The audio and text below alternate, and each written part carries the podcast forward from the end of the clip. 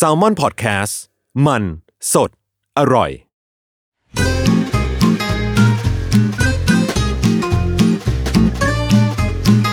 Day One Podcast กับย้อยนภศรศิวิราช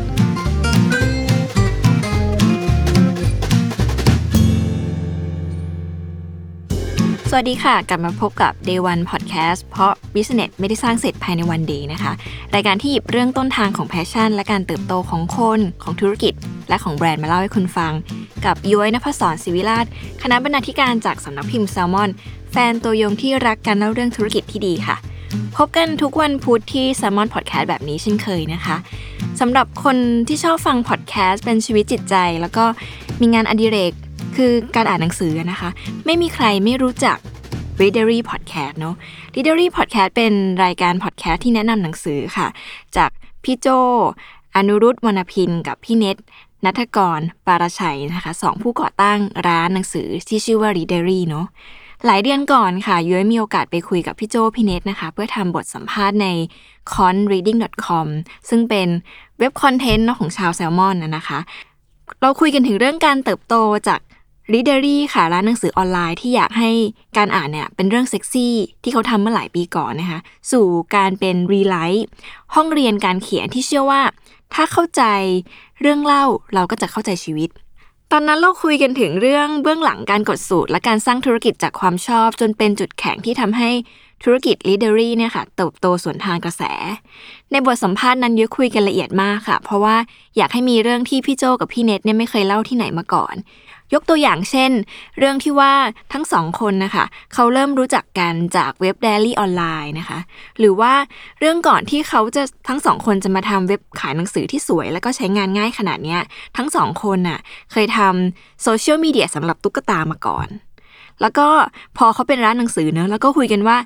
ในบรรดาหนังสือทั้งหมดพี่เขาอ่านหนังสือธุรกิจเล่มไหนนะคะสองคนก็บอกว่า มันไม่มีหลักการธุรกิจไหนเนี่ย เท่ากับการ ที่เขาสรุปกับตัวเองว่ามันมีหลักการที่ชื่อว่าจงเซตตัวเองให้เป็นคนขี้เบื่อ ซึ่งอันนี้เป็นคีย์ของของ Leadery เลยเดี๋ยวจะเล่าให้ฟังนะคะ แล้วก็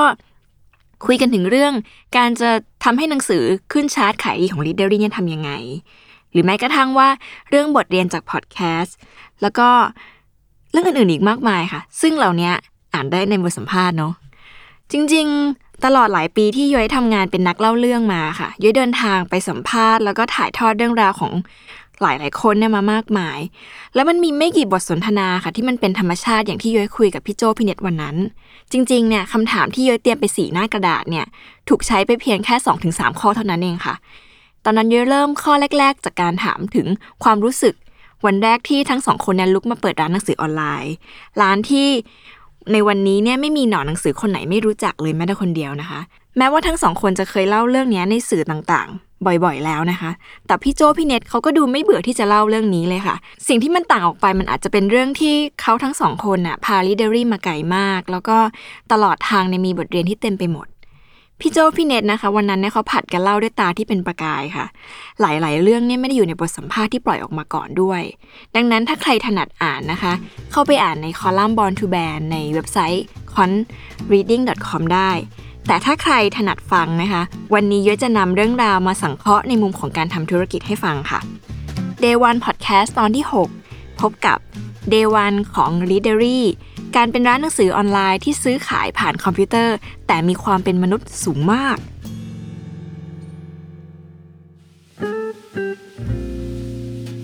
Day One ของ Readery ค่ะ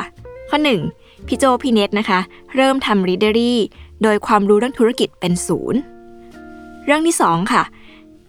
การตั้งใจทำร้านหนังสือออนไลน์ที่ซื้อขายผ่านคอมพิวเตอร์ แต่มีความเป็นมนุษย์สูงมาก และหัวข้อที่ 3 ก็คือ การลุกมาสร้างคอนเทนต์ โดยใช้จิตวิญญาณของการเป็นนักเล่าเรื่องเนี่ยสร้างจุดแข็งให้ธุรกิจ จนสามารถต่อยอดเป็นสิ่งต่างๆ ได้อย่างไม่สิ้นสุด เรามาเริ่มที่ข้อแรกกันเลยนะคะเดวันของพี่โจพี่เนตในการเริ่มทำ Readery อะค่ะ ทั้งสองคนยืนยันว่ามีความรู้ธุรกิจเป็นศูนย์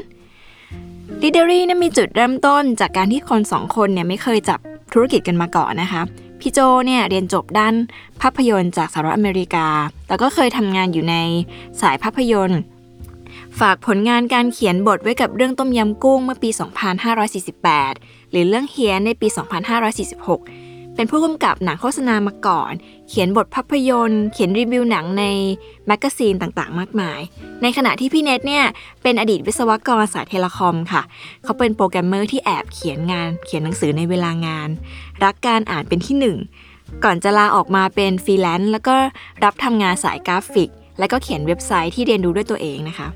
ย้อนกลับไปเมื่อ 10 ปีที่แล้วค่ะ ด้วยความรักหนังสือกันทั้งคู่นะคะ พี่โจและพี่เนทเนี่ยก็คิดจะไปเช่าบ้านเปิดร้านหนังสือเล็กๆ ด้วยกันที่เชียงใหม่ แต่ทั้งคู่บอกเยอะแบบนี้ค่ะ เขาบอกว่า พอเริ่มจริงจังนั่งลงคิดตัวเลขเกี่ยวกับรายรับรายจ่ายจริงๆนะก็พบว่ามันยากเหมือนกัน เพราะว่าทั้งสองคนเนี่ยต่างก็มีงานประจำอยู่แล้วในช่วงนั้นน่ะนะคะ พี่โจเล่าว่าสุดท้ายเนี่ยพี่เน็ตก็ชวนคิดไอเดียใหม่ด้วยการเริ่มลองขายออนไลน์ดูก่อน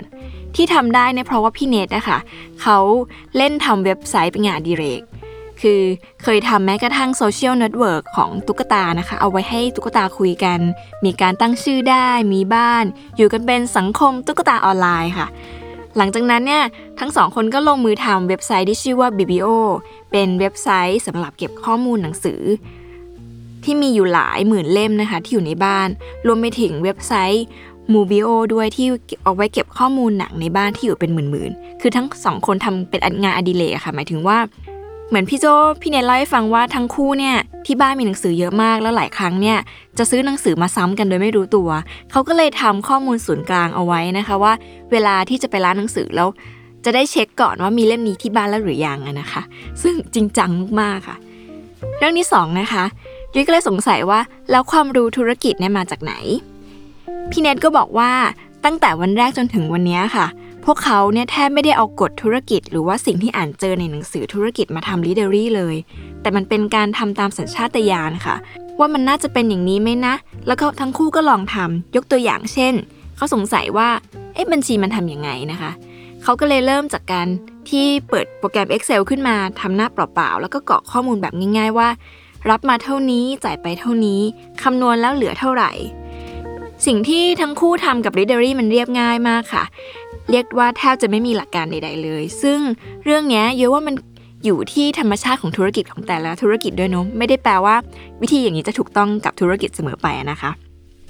ทีนี้มาพูดถึงเรื่องบัญชีค่ะ ก็เลยถามพี่โจเพิ่มเติมอีกนิดนึงว่า เอ๊ะเรื่องของบัญชีแล้ว การทำร้านหนังสือออนไลน์มันเป็นยังไง พี่โจก็เล่าว่า พอเขาทำงานถึงจุดหนึ่งอะค่ะ ความสนใจมันก็เปลี่ยน วันหนึ่งพี่โจก็เกิดคำถามว่า เอ๊ะการทำบัญชีเนี่ยมันช่วยแก้ปัญหาเรื่องกำไรขาดทุนได้ไหม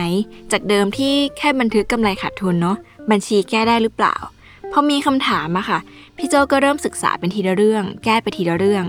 เขาบอกว่าเขาไม่ได้ทำทุกเรื่องเป็นนะคะ หรือว่าทุกสิ่งที่มันเกิดขึ้นเนี่ยมันไม่ได้มีพร้อมเกิดขึ้นในวันแรก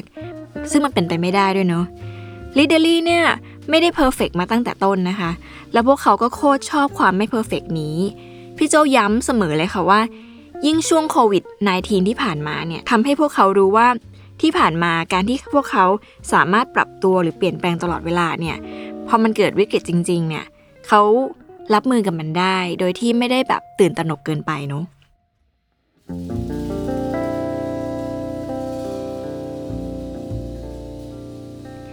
เรื่องต่อมาค่ะ l e a d e r y เนี่ยเป็นร้านหนังสือออนไลน์ที่ซื้อขายผ่านคอมพิวเตอร์เนาะแต่มีความเป็นมนุษย์สูงมากเลยค่ะ เริ่มจากว่าเขาเป็นร้านที่เข้าใจลูกค้าและคนอ่านอย่างดีเยี่ยมนะคะ พี่โจเล่าว่าส่วนหนึ่งอะค่ะมันมาจากการที่เป็นลูกค้า ซึ่งเขาเนี่ยยอมรับว่าตัวเองอะเป็นคนซื้อหนังสือที่จู้จี้ที่สุดในโลกค่ะ พี่โจยังบอกอีกนะคะว่า ทุกวันนี้ก็ยังซื้อหนังสืออยู่ทุกวัน แล้วก็จู้จี้กับทุกคนจู้จี้กับทุกอย่าง ดังนั้นพี่โจเนี่ยจะเข้าใจการ เป็นคนซื้อแล้วก็เข้าใจคนอ่านอย่างดีเยี่ยมค่ะ เข้าใจว่ากระดาษต้องแบบนี้นะ ฟอนต์ต้องแบบนี้ การส่งต้องเป็นแบบไหน bubble ห่อจะต้องเยอะหรือน้อยเกินไป เมื่อรู้ว่าตัวเองชอบอะไรอะค่ะ พี่โจบอกว่าเราก็จะเคารพความชอบของคนอื่นว่า เขาก็น่าจะชอบแบบนี้เหมือนกัน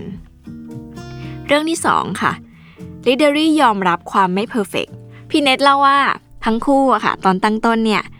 ตั้งใจไว้แล้วว่า ไม่ได้กำลังจะทำร้านที่ perfect มาก หรือว่าธุรกิจใหญ่โตที่มีระบบแข็งแรงทุกอย่างนะคะ เขาบอกว่าเมื่อเขายอมรับกับจุดผิดพลาดแบบ as a human ได้เนี่ย สมมติถ้าคิดว่าเราเนี่ยทำถูกต้องสมบูรณ์ทุกอย่างอะค่ะซึ่งเป็นการคิดที่เราคิดว่าเราทำถูกอยู่ฝ่ายเดียวเนาะเราก็อาจจะบ่นลูกค้าได้ แต่เมื่อเราคิดว่าเราไม่ได้ perfect อะค่ะ มันก็จะมีจุดที่เรายอมรับกันละกัน คุยกันแบบมนุษย์กับมนุษย์ ข้อนี้เป็นจุดที่ชอบมากของบทสัมภาษณ์เพราะว่าหลาย ๆ ครั้งอะค่ะเราพยายามจะนำเสนอสิ่งที่ perfect แล้วเราก็คิดว่ามัน perfect มาก แต่ว่าจริง ๆ แล้วอะพอมันเกิดปัญหา มันก็จะมีการโทษไปมาว่า แล้วปัญหามันเกิดจากอะไรนะคะ แต่ในเมื่อที่ตัวเราเองยอมรับได้ว่าเราก็เป็นมนุษย์คนหนึ่งที่มันอาจจะผิดพลาดได้เนี่ยมันเลยเกิดการเข้าใจแล้วก็ยอมรับกันละกันนะคะ เรื่องที่ 3 ค่ะ จริงๆ มันมีจุดหนึ่งที่โยชอบมากเวลาที่พี่โจกับพี่เนทพูดว่าเขาไม่ได้ทำธุรกิจอะเพราะว่าหลาย ๆ ครั้งเวลาคุยกับนักธุรกิจใหญ่โตเนาะเป้าหมายสูงสุด หรือเป้าหมายของแต่ละคนเนี่ยมันก็คือการที่เราเห็นธุรกิจเติบโตไปเรื่อย ๆ นะคะ แต่พี่โจพี่เนทเขาบอกว่าจริง ๆ ก็ชอบให้มันเติบโตแบบนั้น แต่ถ้าการเติบโตเนี่ยมันต้องแลกมาด้วยบางอย่างที่อาจจะต้องเสียตัวตนไปเนี่ยเขาก็จะไม่ยอม ยกตัวอย่างเช่น เขาจะเติบโตก็ได้ค่ะ แต่เขาจะไม่ยอมย้ายโกดัง ที่เคยเป็นโกดังหนังสือในบ้านออกไปข้างนอก พี่เน็ตเนี่ยเล่าว่า ครั้งหนึ่งอะค่ะ เคยมีคนแนะนำว่าให้ลองโยกหนังสือของร้านนะคะ คือต้องนึกภาพแบบนี้นะคะ ทุกคน บ้านพี่โจพี่เน็ตเนี่ยข้างล่างเนี่ยเป็นชั้นหนังสือเต็มไปหมด คือเป็นเป็นเหมือนโกดังที่เวลาคนจะสั่งซื้อหนังสือเนี่ยหนังสือจะถูกจับส่งออกไปจากที่นี่นะคะ ทีนี้วันหนึ่งเนี่ยพอมันเติบโตขึ้นก็มีคนแนะนำว่า เอ๊ะเขาน่าจะลองย้ายหนังสือที่มีทั้งหมดในบ้านเนี่ย เอาไปไว้โกดังข้างนอกนะ ซึ่งมันคือการต้องยอมให้คนอื่นนะคะทำหน้าที่ส่งให้ โดยที่ Leadery เนี่ยมีหน้าที่ดูแค่เว็บไซต์แล้วก็การขายอย่างเดียว จริง ๆ ไอเดียแบบนี้ถ้ามองทางธุรกิจอะคะ่ะ มันคือการให้น้ำหนักกับต้นทุนและการจัดการเนาะซึ่งมันอาจจะเป็นสิ่งที่ดีกับธุรกิจอะนะคะ แต่ว่าเขาทั้งสองคนเนี่ยเริ่มมาขบคิดว่า มันจะดีกับ Leadery หรือเปล่า ซึ่งในอนาคตเนี่ย Leadery ก็อาจจะปรับเปลี่ยนไปใช้วิธีนี้ก็ได้นะคะ ไอเดียนี้ณเวลานี้ค่ะ ทั้งคู่ยอมรับว่ามันสั่นสะเทือน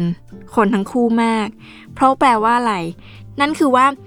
ถ้าทำแบบนั้นนะคะ แปลว่าวันหนึ่งเนี่ยร้านหนังสือก็จะหายไปจากบ้านของพวกเขาคำถามสำคัญก็คือว่า ถ้าพวกเขาย้ายคลังหนังสือออกไปไว้ข้างนอกอะค่ะ พวกเขาจะยังอยากทำ Leadery แบบที่ทำอยู่วันนี้ไหม เพราะถ้ามันไม่ใช่มือของเราที่หยิบหนังสือ แต่เป็นมือคนอื่นนะคะ เรื่องนี้ค่อนข้างสำคัญกับพี่โจพี่เน็ตมากๆ จริงๆ พี่โจก็เลยเสริมว่ามันไม่มีเหตุและผลนะคะ อย่างที่บอกเนี่ยเรื่องบางเรื่องเนี่ยเราใช้ตรรกะในการตัดสินใจมากๆก็จริงนะคะ แต่กับสิ่งที่เราชอบสิ่งที่เราเชื่อหรือเป็นแก่นในชีวิตเนี่ยบางทีเราก็ต้องฟังเสียงตัวเราเองอะคะ่ะ เพราะว่าถ้าเราต้องเปลี่ยนไปจนความรู้สึกของเราเนี่ย มันน้อยลงมันอาจจะทำให้เราไม่อยากทำสิ่งนั้นต่อไป เรื่องนี้ดีมากนะคะ มันไม่ใช่แค่กับธุรกิจเนาะแต่กับทุกสิ่งทุกอย่างที่เราเจอในทุกวันนี้เลยค่ะ บางทีเหตุและผลมันอาจจะถูกต้องในบางเวลา แต่ว่าตัวเราไม่อาจจะไม่ได้รู้สึกพร้อมที่จะรับมือกับมันนะคะ เรื่องที่ 3 ค่ะ ขณะที่คนทั่วไปนะคะ ฝันอยากทำธุรกิจเนี่ยเขาก็จะเริ่มจากการมีหน้าร้านเนาะแต่ว่าพี่โจพี่เน็ตเนี่ยค่ะเขาลุกมาสร้างคอนเทนต์แล้วก็ใช้จิตวิญญาณของการเป็นนักเล่าเรื่องเนี่ยสร้างจุดแข็งให้กับธุรกิจลานดิเดอรี่นะคะ จนต่อยอดเป็นสิ่งต่างๆ ไม่สิ้นสุด มันเริ่มมาจากว่าข้อหนึ่งค่ะ รู้ว่าตัวเองต้องการอะไร พี่โจบอกว่าคนส่วนใหญ่อะค่ะ เวลาจะเริ่มต้นทำอะไรสักอย่างเนี่ยก็จะเริ่มต้นจากการมองข้างนอก เข้ามาข้างในเนาะแต่ทั้งสองคนเนี่ยไม่เคยมองแบบนั้นเลย เขาถามตัวเองเสมอ ว่าตัวเองต้องการอะไรหรือว่าชอบทำอะไรตั้งแต่แรกนะคะ แล้วก็ไม่เคยเปรียบเทียบตัวเองกับใคร จนไม่รู้ด้วยซ้ำว่าคนอื่นกำลังทำอะไรอยู่ พี่โจเล่าว่าพื้นฐานของการทำ readery อะค่ะ มันมาจากตัวพี่เน็ตเนี่ยสนใจเว็บไซต์เนาะสนใจการทำข้อมูลหนังสือ จากนั้นก็เปิดเพจ Facebook ที่ชื่อว่า Biblio Cafe เป็นเพจ ที่ทำคอนเทนต์เกี่ยวกับหนังสือซึ่งตอนนั้นนะคะยังไม่มีใครทำมาก่อน พี่เน็ตก็บอกว่า Readery เนี่ยมันมาจากคำถามที่ทั้งสองคนตั้งคำถามว่า เอ๊ะจะเป็นยังไงนะ ถ้าเราในฐานะคนอ่านพูดถึงหนังสือ แล้วเราก็สามารถขายสิ่งนั้นได้ด้วย แค่นั้นเลยค่ะ โจทย์มันคือแค่นี้เลย จากนั้นทั้งคู่นะคะ ก็เริ่มเดินสายแนะนำตัวกับสำนักพิมพ์ แล้วก็ทำให้มีหนังสือในช่วงแรกๆเนี่ย10ถึง20 เล่มเท่านั้น จนวันนี้เนี่ยที่ร้านแทบจะมีหนังสือทุกเล่มทุกสำนักพิมพ์แล้วนะคะ ข้อ 2 ค่ะ การตามหาสิ่งที่ไม่ work ในการทำคอนเทนต์นะคะพี่โจบอกว่า พวกเขาทำเพราะว่าชอบที่จะเห็นมันแบบนี้ ก็เลยเขียนถึงเล่าถึงทำรูปแบบนี้นะคะ โดยที่ไม่เคยตั้งงบการตลาดหรือว่าทำคอนเทนต์เพื่อเพิ่มยอดขายเท่าไหร่ แล้วก็เปิดโอกาสให้ตัวเองเนี่ยได้ลองทำอะไรใหม่ ๆ ตลอดเวลา แต่ในความที่ทำอะไรก็ได้พวกนี้ค่ะ มันก็จะมีทั้งสิ่งที่ work และไม่ work ใช่ไหมคะ ซึ่งพี่โจก็เล่าว่าเมื่อก่อนเนี่ยเขาชอบคิดว่าอะไรที่ work ก็คือโอเค อะไรที่ไม่ work ก็คือไม่โอเค แต่ว่าบทเรียนจากที่เขาทำ Readery มาตลอด 8 ปีอะค่ะ พี่โจบอกว่าสิ่งที่ไม่ work อะค่ะ มันโคตรโอเคเลย เพราะมันทำให้เราเนี่ยค่อยๆเรียนรู้ว่า แล้วอะไรคือสิ่งที่ work เป็นการเปิดโอกาสให้เราได้ลองผิดไปเรื่อยๆ พี่โจย้ำว่าการลองผิดนะคะ เพราะว่าสิ่งที่ถูกเนี่ยบางทีมันก็ไม่ต้องลอง เพราะมันถูกต้องแล้วเนาะในขณะที่พี่เนทก็บอกว่า จริง ๆ มันมีขั้นกว่าของความ work กับไม่ work อีกต่างหากนะคะ ก็คือตัวพวกเขาเนี่ยเป็นคนที่ขี้เบื่อมากๆ การที่เราเจอจุดที่มัน work เนี่ยแล้วเราพอทำไปสักพักอะ่ะมันจะรู้สึกเบื่อเพราะมันซ้ำมันเลยเป็นเหตุผลว่า Readery เนี่ยอาจจะไม่ใช่ธุรกิจที่เปี้ยงป้างมากนะคะ แต่เขามี dynamic เพราะว่าเขาทดลองทำอะไรใหม่ๆอยู่ตลอด มันคือการเซตให้ตัวเองเป็นคนขี้เบื่อต่อไปเรื่อยๆนะคะ ซึ่งมันพิสูจน์แล้วกับ Leadery ว่ามันเวิร์กมันเวิร์กยังไง มันเวิร์กตรงที่ว่าจากวันหนึ่งที่เขาสองคนอยากเล่าเรื่องหนังสือ เริ่มขายหนังสือออนไลน์ ต่อจุดอารมณ์กันกลายเป็นคลาสเรียนที่กำลังจะเล่าต่อไปนะคะ Readery Podcast ค่ะ พี่เนทเล่าชีวิต ที่เปลี่ยนไปหลังจากการทำ Leadery Podcast ได้ฟังว่า เขากลายเป็นคนที่สามารถแสดงสิ่งที่ตัวเองคิดแล้วก็รู้สึกออกมาผ่านการพูดได้มากขึ้นนะคะ ก่อนหน้านี้เนี่ยพี่เนทบอกว่าเขารู้สึกเสมอเลยค่ะว่าเวลาคนเราเนี่ยเรียนจบอะไรมา ตัวตนเราก็คงจะเป็นแบบนั้น เป็นคนแบบนั้น ที่มีความรู้แล้วก็ทำงานแบบนั้น แต่การทำพอดแคสต์เนี่ยค่ะทำให้เขารู้ว่าจริง ๆ คนเรามันเริ่มต้นใหม่กับสิ่งที่กำลังทำใหม่ ๆ ได้ทุกเรื่องตลอดเวลา ซึ่งมันเป็นอะไรก็ได้นะคะ มันเปิดโอกาสให้เขาเนี่ยได้ลองความเป็นไปได้อีกเยอะมาก ในขณะที่พี่โจเนี่ยผู้ที่เมื่อก่อนเนี่ยกลัวคอมเมนต์มากกลัวเสียงจากข้างนอกมากๆค่ะพอดแคสต์จะทำให้พี่โจเรียนรู้ว่า เรียนรู้ถึงความจริงใจกับตัวเอง ซึ่งสิ่งนี้สำคัญมาก สิ่งที่เขาสองคนพูดใน Readery Podcast อะคะเขาจะเช็คตัวเองตลอดทุกวินาทีเลยว่า นี่คือสิ่งที่เขาเชื่อเขาคิด หรือเขารู้สึกจริง ๆ หรือเปล่า เพราะถ้าไม่จริงเนี่ย เขาจะขอโปรดิวเซอร์พูดใหม่ทันทีนะคะ แล้วก็บ่อยครั้งเนี่ยที่ทั้งคู่เตรียมอ่านหนังสือไปแล้ว แล้วก็พออ่านจบก็รู้สึกว่ายังไม่เชื่อหรือว่าไม่ได้เห็นตรงกับสิ่งที่หนังสือบอก ซึ่งไม่ได้แปลว่าหนังสือไม่ดีนะคะ แต่ว่าในเวลานั้นเนี่ยเขารู้สึกว่าเขายังไม่ได้เข้าใจมันเต็มที่ ทั้งคู่ก็จะเลือกที่จะอ่านเล่มใหม่ แทนที่จะพูดออกไปนะคะ นอกจากเรื่องนี้อะค่ะ เวลาทั้งคู่หยิบเรื่องราวมาเล่าเนี่ยมันไม่ใช่การเล่าแห้งๆด้วยแต่เป็นการใช้ชีวิตเข้าไปอ่านหนังสือ นี่เลยเป็นสูตรลับที่ทำให้ใครต่อใครนะคะรักรายการ Literary Podcast สุดๆ การต่อยอดต่อมานะคะ นอกจากการเป็นร้านหนังสือการเป็น literary podcast แล้วเนี่ยล่าสุดนะคะ ทั้งคู่เขาทำคลาสเรียนที่ชื่อว่า rewrite จริงๆ จุดเริ่มต้นของ rewrite เนี่ยค่ะมันมาจากที่ว่าตั้งแต่แรกแล้วเนี่ยโลกของพี่โจพี่เนทนะคะเขาไม่ได้มีแค่การอ่าน ทั้งสองคนเนี่ยสนุกแล้วก็บ้าคลั่งกับการเขียนสุดๆนะคะ ซึ่งในที่นี้เนี่ยไม่จำเป็นว่าจะต้องเขียนนิยายหรือออกหนังสือ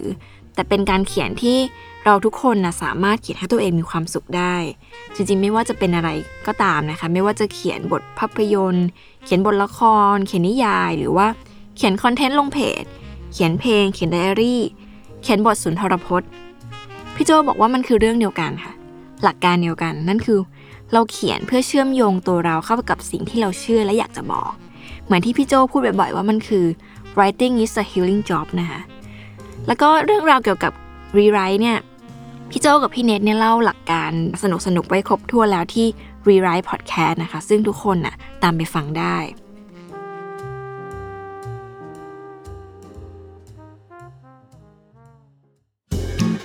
และนี่คือ Day 1 ของ Readery ค่ะ